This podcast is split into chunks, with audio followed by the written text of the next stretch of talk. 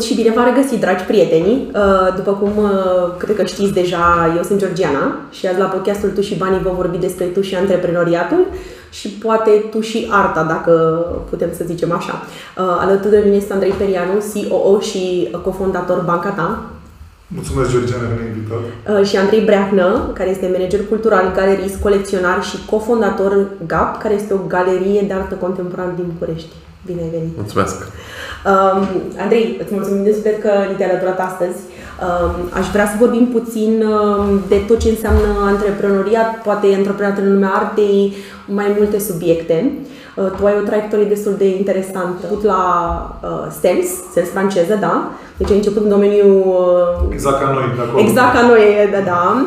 Ai plecat în Franța în ultimul an de facultate, după aceea ai lucrat în corporate ca noi toți de altfel și apoi a urmat, cum ai zis tu, o criză de identitate la 25 de ani. Am plecat în uh, Franța cu foarte multe speranțe și aș spune chiar cu angoasa de a mă reîntoarce cumva. Am plecat cu na, perspectiva pe care toată lumea o avea la vremea respectivă în 2005, când trebuia să obții viză, să pleci în Franța, să te la coadă ori în șir și te bucurai când primeai pașaportul ăla cu bucățica aia de hârtie. Am văzut destul de repede totuși în Franța că nu, nu era neapărat cel mai bun context social pentru cineva tânăr care se dezvolta. Una dintre discuțiile cele mai frecvente pe care le avem cu uh, colegi, să spunem, care au mai rămas acolo, este dilema asta între dezvoltare personală și securitate personală. În Occident ai această plasă de siguranță, da? Formată din servicii sociale, ești foarte bine protejat ca membru al middle class-ului și poți să ai o traiectorie bună, chiar dacă extrem de predictibilă, să spunem, de cele mai multe ori. Uh, și asta este alegerea pe care cele mai multe persoane le-au uh, au făcut-o și de-aia nu, nu s-au mai întors în România, cu excepția situațiilor în care, să spunem, vrei să devii antreprenor, ai un proiect și vrei să construiești ceva. Până mai recent, să spunem, poate acum în anumite domenii nu mai este așa o diferență, dar propunerea de valoare din România nu este atât de ridicată. Pentru mine a fost cumva invers, dacă vreți. Adică eu, intrând în acest domeniu al artei și al pieței de artă, pentru că am făcut acest master de management cultural, am văzut că, în primul rând, nu toate industriile culturale se pretează la un model de business, adică sunt anumite industrii, cum este, de pildă, opera, dansul contemporan sau chiar teatru, care pot fi construite ca modele de business foarte dificil, adică fără să ai finanțare publică, măcar sub o anumită formă, e greu să trăiești din chestia asta. Dar, pe de altă parte, piața de artă ne oferă activele cu care noi operăm, lucrările de artă, artiștii cu care lucrăm și asta este foarte, foarte important. Adică asta ne-a ajutat, de pildă, în pandemie să creștem, nu numai să fim stabili. Și atunci, da, m-am întors în România cu, această, cu acest proiect care s-a clarificat așa destul de repede, cam pe parcursul unui an, așa să spunem tot mergând back and forth uh, și am văzut o chestie foarte simplă de fapt. Am văzut că oamenii nu aveau nimic, nicio lucrare de artă pe pereți, în marea lor majoritate. Da. Și atunci, ok, ce faci cu acest spațiu gol, dacă vreți, cu acest spațiu liber? Mm-hmm. Și am văzut o chestie care este, din păcate, la fel de valabilă astăzi ca acum 10 ani, și anume că noi suntem totuși destul de dezavantajați cultural. Adică e foarte dificil să ai acces în România la evenimente culturale de calitate. Anumite domenii se dezvoltă mult, nu știu, muzica de pildă, sunt din ce în ce mai multe concerte relevante la nivel internațional, dar dacă ne uităm la artele vizuale, este foarte dificil să aduci în România o expoziție de artă cu artiști recunoscuți internațional pentru că costurile sunt enorm de mari și dincolo de costuri există această problemă a reputației și a legitimității pentru care o instituție sau numele care o instituție poate să aducă o expoziție de artă care să poată să capaciteze publicul din România în direcția asta. Da. Și atunci, atunci ce faci? Descoperi tu artiști și îi promovezi dacă nu poți să nu-ți permiți să iei pe cei mari? Noi am început să lucrăm și cu artiști mari, adică am început uh, în primii doi ani, să spunem, am făcut o cercetare asupra României și a regiunii Europei Centrale și de Est, unde este aproximativ aceeași situație ca și în România. Pot spune chiar că în România în ultimii ani piața a devenit destul de dinamică, adică totuși au apărut proiecte noi de galerii sau alte tipuri de spații. Măsura în care sunt coerente sau vor fi viabile pe termen lung, asta vom vedea, dar dincolo de asta ele există au în mod sigur un public și asta înseamnă ceva, adică e un semnal că lucrurile cumva se mișcă în acea direcție. Ce ne propunem noi este pe de o parte să identificăm artiști în România, pe de altă parte să identificăm artiști internaționali, de pildă acum avem o expoziție pe care tocmai am deschis-o cu un artist din Brazilia și colaborăm de mai mulți ani cu el, am adus lucrări produse în Brazilia, am produs lucrări aici. Publicul din România, colecționarii noștri, nu-și doresc numai artiști români. Asta este, dacă vreți, concluzia la care am ajuns după câțiva ani. Și anume că piața de artă din România nu trebuie să se dezvolte doar în logica achiziției unui uh, produs cultural local. Că există acest, uh, această nevoie de import-export cultural, dacă vreți. Da, da. Chiar funcționează, adică pot să vă spun că de-abia am deschis această expoziție și cred că vreo 40% din lucrări sunt deja vândute după prima zi. Și chiar am avut așa înghesuială pe anumite lucrări, pot spune. Da. Eu am o curiozitate legată de tine personal, că tu activezi în zona asta, ești uh, de succes și mulți din generația noastră se uită la tine și tu poate normal din intern îți dai seama, dar ești un model pentru că multă lume nu are acest lipici către artă, pentru că e destul de dificil. Cum ai reușit tu, la nivel personal, să te apropii de artă și să treci peste bariere și ce sfaturi ai avea pentru cei care vor să învețe mai multe, să se educe? Cum e decizia asta la nivel personal să te apropii de un domeniu la care teoretic nu ai acces în școală, nu vorbim foarte mult despre el, pare ultra sofisticat. Da, ați pus pe masă câteva subiecte mari așa, dar uh, ca să-ți răspund, Andrei, pentru mine, adică este foarte mult despre credința mea în acest domeniu. Adică eu tot timpul zic că mie mi-a schimbat viața chiar profund accesul la artă și realmente în poziția mea de corporatist și repet, nu e în niciun caz o critică asupra domeniului, uh-huh. e pur și simplu ce am simțit eu la un moment dat că nu era pentru mine, că vreau altceva de la viață și nu vreau să fiu neapărat uh, doar într-o tranzacție permanentă cu angajatorul. Da, a fost o alegere și o investiție în calitatea vieții mele, cumva. Adică mi-am dorit asta, am lucrat foarte mult la asta, am avut și șansa de a avea un capital care să-mi permită să mă pot gândi și să pot formula un proiect coerent în timp și uh, cred că adică, pentru mine arta, investiția în artă este în primul rând o investiție în calitatea vieții și apropierea de acest domeniu mie mi-a schimbat complet viața și am înțeles, printre altele, că sunt, cel puțin în piața de artă, sunt bani de făcut, bineînțeles, dar acum este arta ca și sportul, de pildă, este un domeniu de totul sau nimic. Okay. Adică dacă ne uităm așa la masa completă, totală a fenomenului artistic sau a, la numărul de artiști, e, sunt foarte, foarte puțini care reușesc. Uh, care reușesc de pildă să trăiască din uh, chestia asta. Pe de altă parte, sunt mulți artiști, numeric vorbind la nivel global, care trăiesc foarte bine din asta și sunt artiști cu care de pildă noi lucrăm, care trăiesc din asta, își susțin familiile, își susțin cheltuielile cu atelierul și câștigă chiar bani ok. Deci e, se poate, se poate, evident. Doar că într-adevăr este un domeniu opac, este un domeniu pe care nu îl percepe atât de ușor și asta este una dintre slăbiciunile sau dintre neajunsurile domeniului. Pentru că da, eu o galerie de artă, deși este un spațiu extrem de deschis și aici chiar profit de ocazie să invit pe oricine să viziteze galerii și chiar contați pe oricare dintre colegii mei de breaslă și pe mine să fiu cât se poate de deschis uh, pentru a avea o conversație. Pentru că, într-adevăr, arta chiar îți poate da niște dividende sociale, intelectuale, psihologice, extrem, extrem de importante. Uh, bun, în practică lucrul ăsta e destul de greu de implementat, deși eu ce spun tot timpul e că rolul meu este de a crea un cadru de înțelegere a artei contemporane și mai mult decât atât, mecanismele prin care publicul să vină. Pentru că nu este numai despre marketabilitate și da. luat telefonul și dat telefon la colecționar. Este despre a crea cumva o percepție, un fenomen. Da. Și să vorbim puțin și de partea financiară a lucrurilor, da? Adică vorbim de faptul că sunt artiști care pot trăi din asta. Uh, hai să vorbim din punct de vedere al investițiilor, da? Uh, cum, cum ai convinge tu pe cineva care, să zicem, a investit în modalitățile clasice, cum îi convinge să investească în artă și de ce este un lucru bun?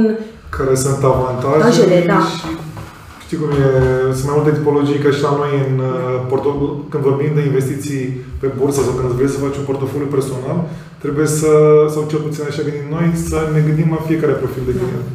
Și cel care are un buget la început, uh, are un buget foarte mic și cei care, ok, au uh, presiunea ca un buget prea mare și trebuie să îi genereze un randament.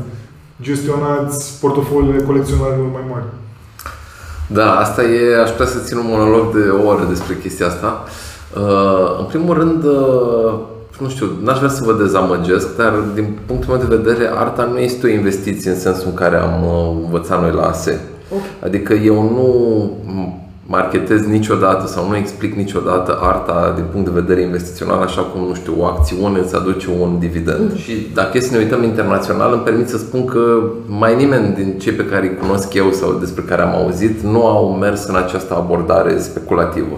Da, se vorbește despre chestia asta în presă și există exemple de oameni care se sindicalizează, investesc în anumite tipuri de lucrări. Nu o fac neapărat cu scopul de a genera un randament, pentru că totuși arta lucrează cu, general cu bunuri unice, care nu sunt fungibile.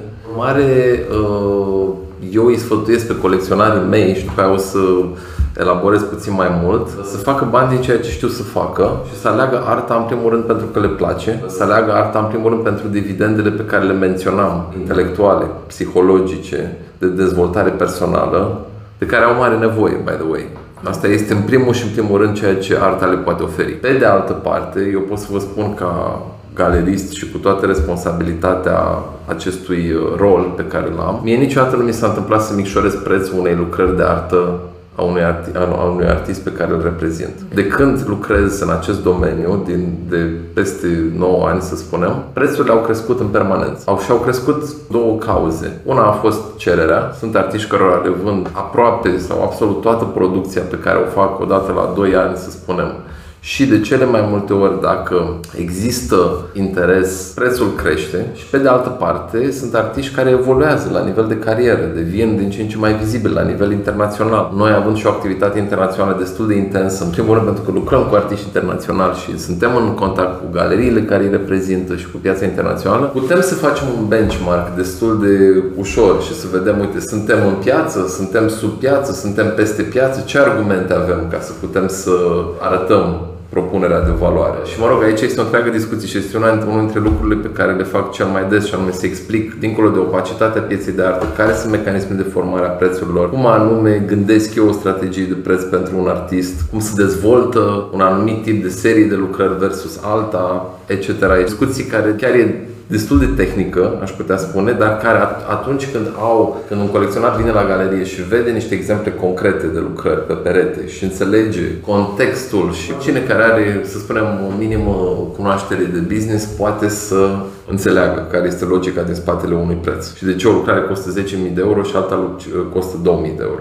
Care sunt ancorele de valoare minime pe care Ancorele de valoare minime țin de... de obicei, ca, știi, iarăși vorbim de paralela asta cu viața de zi cu zi, când oamenii se gândesc, ok, îmi place, poate aș vrea să fac o mișcare în direcția asta, dar nu prea înțeleg ce, care e valoarea, nu știu de unde să înceapă. Uite, hai să vă spun o anecdotă. Când am plecat uh, cu mulți ani deja de la HP, am plecat cu un pachet, cu o sumă care la vremea respectivă pentru mine chiar, chiar era o sumă foarte mare de bani. Am investit acești bani o parte semnificativă din acești bani în aur. Uh, și aveam, dacă vreți, foarte, am avut, să spunem, în primul an acest comportament ușor speculativ. În primul rând urmăream prețul în uh, prețul aurului în fiecare zi, să spunem, sau în fiecare săptămână. Ziceam, băi, a crescut, mă simțeam bine, a scăzut, mă simțeam nasol. Până când am dat seama că nu asta este ideea. Ideea este să fac o investiție pe termen lung, să văd chestia asta ca un store of value Vom vedea. Pot să vă spun că nici acum n-am vândut nici măcar un gram din aurul ăla și nici nu știu cât e. Acum nici nu mă interesează, dar mă sigur s-a dublat sau s-a mai mult decât dublat de când l-am cumpărat eu. Ceea ce, mă rog, nu e neapărat un randament poate extraordinar, dar în orice caz nu am pierdut uh, absolut nimic. Piața de artă este unul dintre cele mai vechi domenii de investit din această lume. Da? Adică ceea ce fac eu într-o vilă de secol XIX pe strada plantelor se întâmpla și în secolul 16 chiar și în secolul 17 sub o anumită formă și oamenii cumpărau acele lucrări de artă, acele tablouri sau statui la vremea respectivă comisionate, după aia ușor, ușor după iluminism cu mesajele lor independente, în primul și în primul rând ca un store of value. Ca un store of value uh, capital și pe vremea respectivă și chiar cumpărau păcatele, nu? Adică justificau da. creditele de pildă pe care le dădeau către populație cu faptul că susțineau cultura și printre altele își cumpărau și posteritatea făcând da. chestia asta. Dar modelul ăsta de reprezentare sau de expunere a unor artiști a rămas cumva într-un fel același. Adică noi nu suntem într-un domeniu exotic. Ce s-a schimbat foarte mult este, să spunem, percepția asupra ecosistemului artei, pentru că, uh, în primul rând, sunt foarte mulți artiști și e foarte multă artă. Și teoretic, oricine care are un spațiu poate să deschidă o galerie și să spună că face ceva extraordinar. Acum, totuși, sistemul ne poate livra o oarecare înțelegere și un colecționar, dacă își alocă puțin timp, și chiar nu e mult, adică în cazul nostru mai facem patru expoziții pe an. Uh-huh. Și chiar poate să-și construiască un portofoliu, pentru că și eu, ca galerist, construiesc selecția de artiști sub forma unui portofoliu, dacă vreți, sub forma unei, a construirii unei percepții de calitate. Și ca să răspund poate mai direct, investiția în artă este în primul rând, în opinia mea, o investiție în cultură. Eu asta încerc să sesizez, dacă vreți, ce este cultura de astăzi sau ce va rămâne în cultura de mâine. Da? Că sunt și foarte multe fenomene de modă pe piața da. de artă. Da. Și uneori chiar fenomene scumpe de modă. De exemplu, uite, noi n-am avut până chiar acum la expoziția asta, nu am avut niciodată o expoziție cu pictură în galerie. Pentru că tot timpul am avut o abordare super prudentă. Și mi s-a părut că foarte multă pictură este una eminamente comercială, gratuită, dacă vreți, la nivelul producerii unor imagini estetice și atât. Și am mers pe cu tot o altă direcție. Asta a fost ceea ce ne-a definit pe noi. Și toată... Care sunt celelalte pe care le-ați abordat? Adică poți să le... Noi am mers destul de mult pe artă digitală, de pildă pe fotografie digitală, colaj, desen, chiar video și toate lucrurile astea le-am, chiar sunet, toate lucrurile astea le-am vândut. Și ne-am construit chiar, adică am contribuit la crearea unor colecții de colaje, desen, fotografie, care sunt extrem de relevante. Și în timp, evident, am început să lucrăm și cu artiști care la nivel internațional sunt cotați, adică au expoziții personale la Centrul Pompidou sau au expoziții personale la Palais de Tokyo sau la muzee foarte, foarte mari, care nu pot fi contestate, dacă vreți, adică în niciun fel. Da. Sunt artiști care la nivel instituțional sunt foarte prezenți, au prețuri foarte accesibile pentru că vestea bună este că pe lângă aceste dividende, arta contemporană de calitate poate fi extrem de accesibilă. Da, da. Asta, chiar asta vreau să zic că lucrările clasice nu sunt toate în muzee, sunt în uh, colecții private, sunt niște prețuri inaccesibile pentru noi cei de rând, pe când arta contemporană în continuare este accesibilă, poate fi cumpărată și de omul de rând. Aici aș vrea să adaug încă un layer de... Atunci când ne uităm în medie sau în mediană în piață, uh-huh. să știți că lucrăm cu o logică destul de contraintuitivă, adică cât în media asta artiștilor ăstora, din care câțiva reușesc și sunt foarte vizibili și cei mai mulți sunt așa un fel de invizibil sub uh, apă, cu cât coborăm mai mult în timp, cu atât prețul scade. Deci cele mai ridicate prețuri sunt mai degrabă prețurile de artă contemporană. Pentru că, în primul rând, este fenomenul pe care tu l-ai menționat. Lucrările de artă de calitate nu sunt în uh, nu sunt disponibile, da? da? Sunt deja în colecții. Și apar, sigur că apare odată la 20 de ani un monet extraordinar sau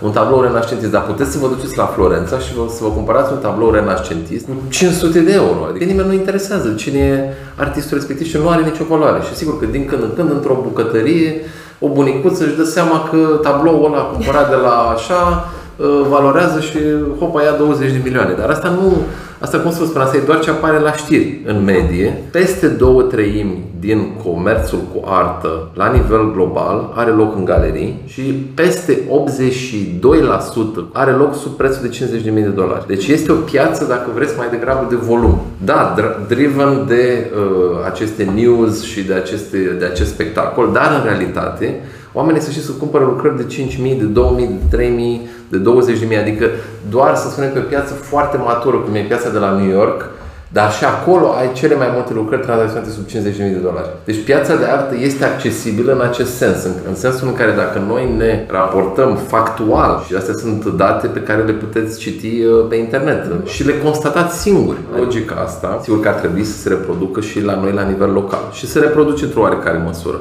Peste 65-70% din tranzacții sunt private sunt raportate nicăieri. nicăieri da. Nu le putem vedea. Deci dacă e să ne mă raportez la meseria mea, la piața de artă contemporană, este că cea mai mare parte a comerțului cu artă de valoare, acolo unde cineva, oricine care și-ar dori să investească 2000 de euro, 3000 de euro, 5000 de euro pe an, se desfășoară în locuri ca cele pe care eu le conduc. Vreau să te întreb, uh, acum foarte mulți români călătoresc, uh, cât de importante, în contextul ăsta, cât de importante sunt muzeele și Ce muzee internaționale ai recomanda?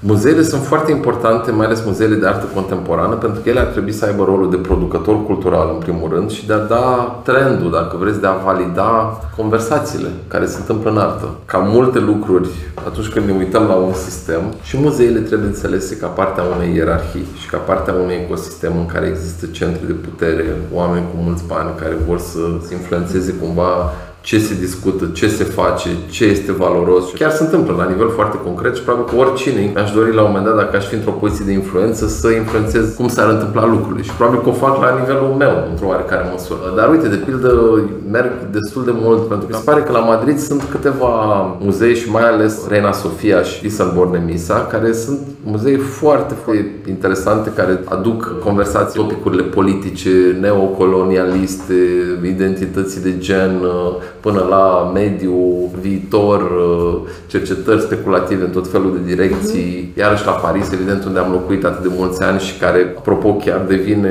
sau ar putea să devină, să spunem, un centru important pe piața internațională de artă pe fondul Brexitului. Multe operațiuni și multe galerii mari se mută în Paris. Ar putea să fie un centru foarte important și este într-o oarecare măsură cu Fundația lui Vuitton, acum la Burs de Comerț, deschis și François Pinot propria colecție și este o experiență pe care încurajez pe oricine să o aibă. Palais de Tokyo, care este unul dintre cele mai importante muzee de artă din lume, dar unde aveți sigur proiecte extrem de ambițioase. Probabil că cineva care se duce la Paris nici nu bifează lucrurile astea pentru că se duce la Musée d'Orsay, la Louvre și la Centrul Pompidou eventual. Dar aici aș vrea să fac o mențiune apropo de, cum să spun, dispoziția capitalului pe piața internațională. Să știți că uh, piața internațională de artă este un domeniu destul de polarizant, adică undeva la 40% din piața de artă este în America. Da. Undeva la 30% este în China, 12% este în UK. Restul sunt firmiturile, adică da. între ghilimele. Dar de ce se întâmplă chestia asta? Au mai mult capital și asumă mai mult riscuri în direcția asta? Aici, mă rog, ține și de dimensiunea economiilor, dar sunt două aspecte. În primul rând, dacă ne uităm și istoric la piața de artă, primele colecții mari de artă au apărut în America, începând cu anii 50 deja și cumva prin diplomație culturală, artiștii uh, americani au devenit uh, lideri la nivel global. Adică americanii au reușit cu succes să facă acest export cultural și să transforme, dacă vreți, trendul, conversația în, uh, nu știu, artă abstractă, în pop art, în toate curentele da, pe da. care ei le-au exportat, nu numai prin artă, ci și prin film, prin da, da. diverse alte domenii.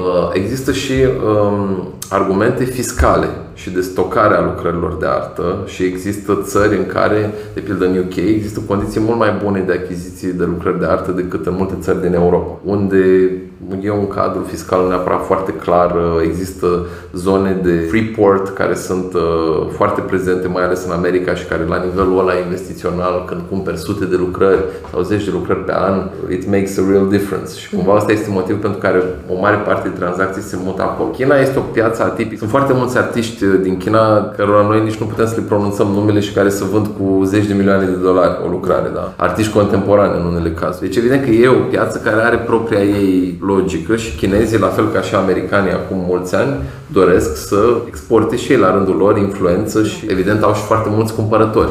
Deci China va rămâne un pol foarte important, dar cumva pe de altă parte, piața de artă, să știți că e un domeniu foarte mic la nivel global. Cred că am marcat undeva la 65 de miliarde de dolari anul trecut cifră de afaceri consolidată pe toate sectoarele, inclusiv bijuterii, tot ceea ce înseamnă collectible. Ceea ce este nimic față de alte industrii, că nu știu, o companie are venituri mult mai mari decât toată piața de artă. cifra de capitalizarea UiPath în zilele Deci, încă o vorbim despre tot acest ecosistem de piață de artă globală. Ce îmi spune mie asta? Îmi spune că, raportându-mă la realitatea mea de aici din România, Păi potențialul de creștere este foarte mare și de pildă vedem că oamenii din tech, chiar la nivel global, nu sunt atât de prezenți ca și colecționari.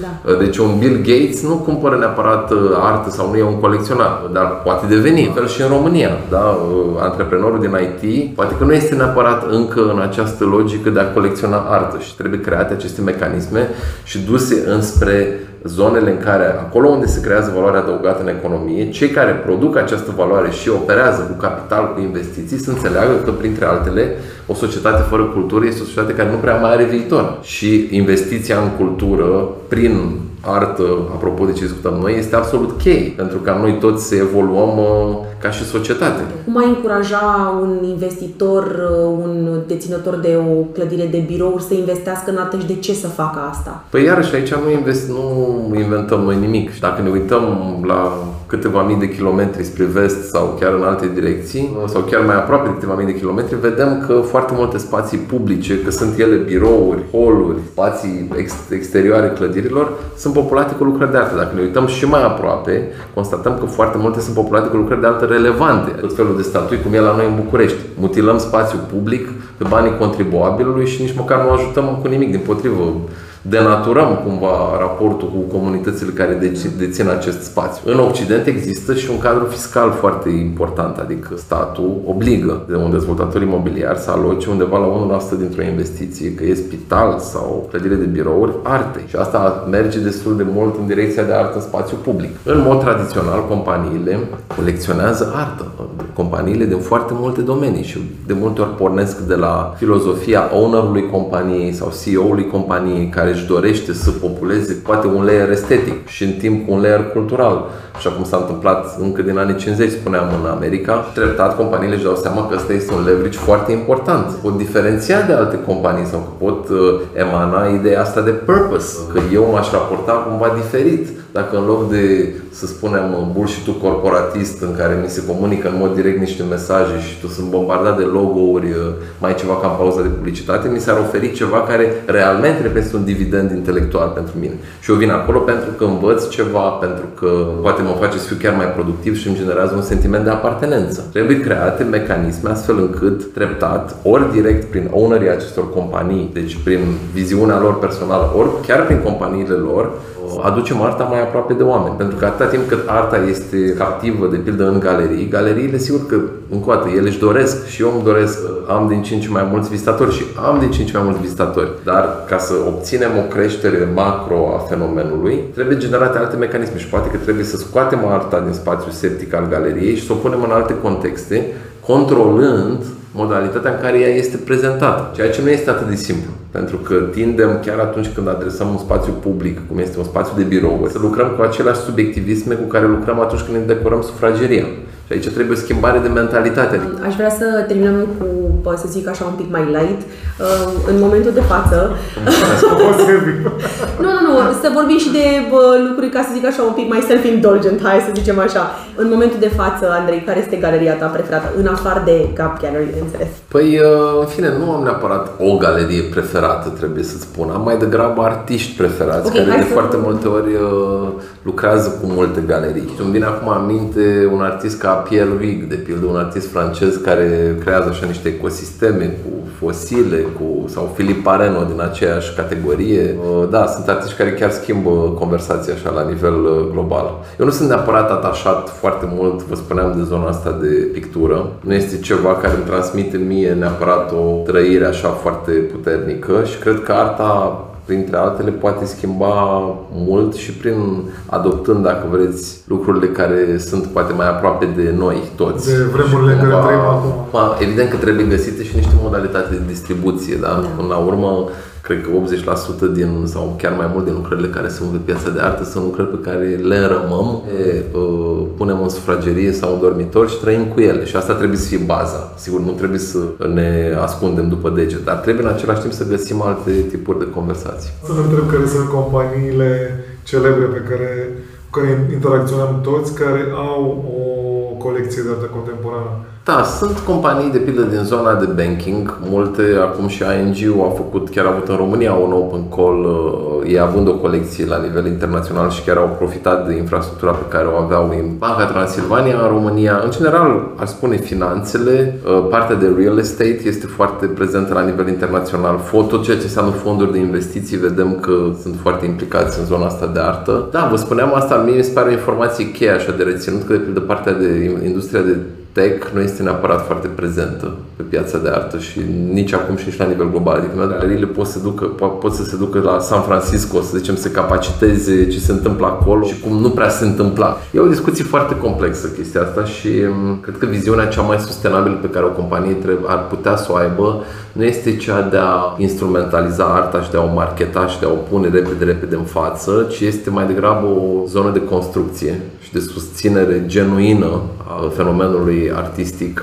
care direct și indirect poate să influențeze dezvoltarea unei societăți. Acum, poate discuția asta trebuia să fie mult mai uh, concretă. Uh, nu știu, pentru a construi bazele, eu cred că trebuie să vorbim foarte mult despre principii și să construim așa un cadru de înțelegere și apoi alegerea fiecărui colecționar sau fiecărei persoane care intră în galerie ține foarte mult și de chimia personală pe care o are cu galeristul sau galerista de așteptările, prejudecățile fiecarei persoane și nu în ultimul rând, repet, pentru a nu știu câta oară, de mecanismele pe care fiecare galerie de pildă le creează pentru a atrage un public și a-l aduce on board într-o anumită direcție. Și aici este comportamentul antreprenorial, care ar trebui, sigur, să fie mult mai dezvoltat, mult mai profesionalizat, dar este loc foarte mare de creștere și eu zic că eu prefer situația asta decât da. să fi deschis o galerie în Paris unde mai sunt încă 500 de galerii da. și era o altă logică. Da. Uh, eu cred că avem foarte mult de digerat astăzi, foarte multă informație, foarte mult de gândit. Andrei, cred că ar fi foarte drăguț să continuăm discuția dat, că cred că avem și mai multe de subiecte de acoperi. Între timp, aș vrea să le zic prietenilor noștri să, hello, uh, dacă vreți să aflați mai multe despre Andrei Breahnă, puteți să vă duceți la gapgallery.com, g a e p gallery.com Vă rog frumos să vă duceți să vă uitați uh, la expoziția pe care o are acum și foarte multe lucruri super interesante. Nouă puteți să ne scrieți cu orice întrebări sau sugestii la tu și uh, banii.arondpancata.ro uh, să ne întrebați orice și dacă aveți întrebări pentru Andrei, sunt sigur că va fi mai mult decât fericit să vă, să vă răspundă. Andrei, îți mulțumesc foarte mult pentru timpul Andrei, îți mulțumesc foarte mult pentru prima dată și ne auzim data viitoare. Da, la revedere!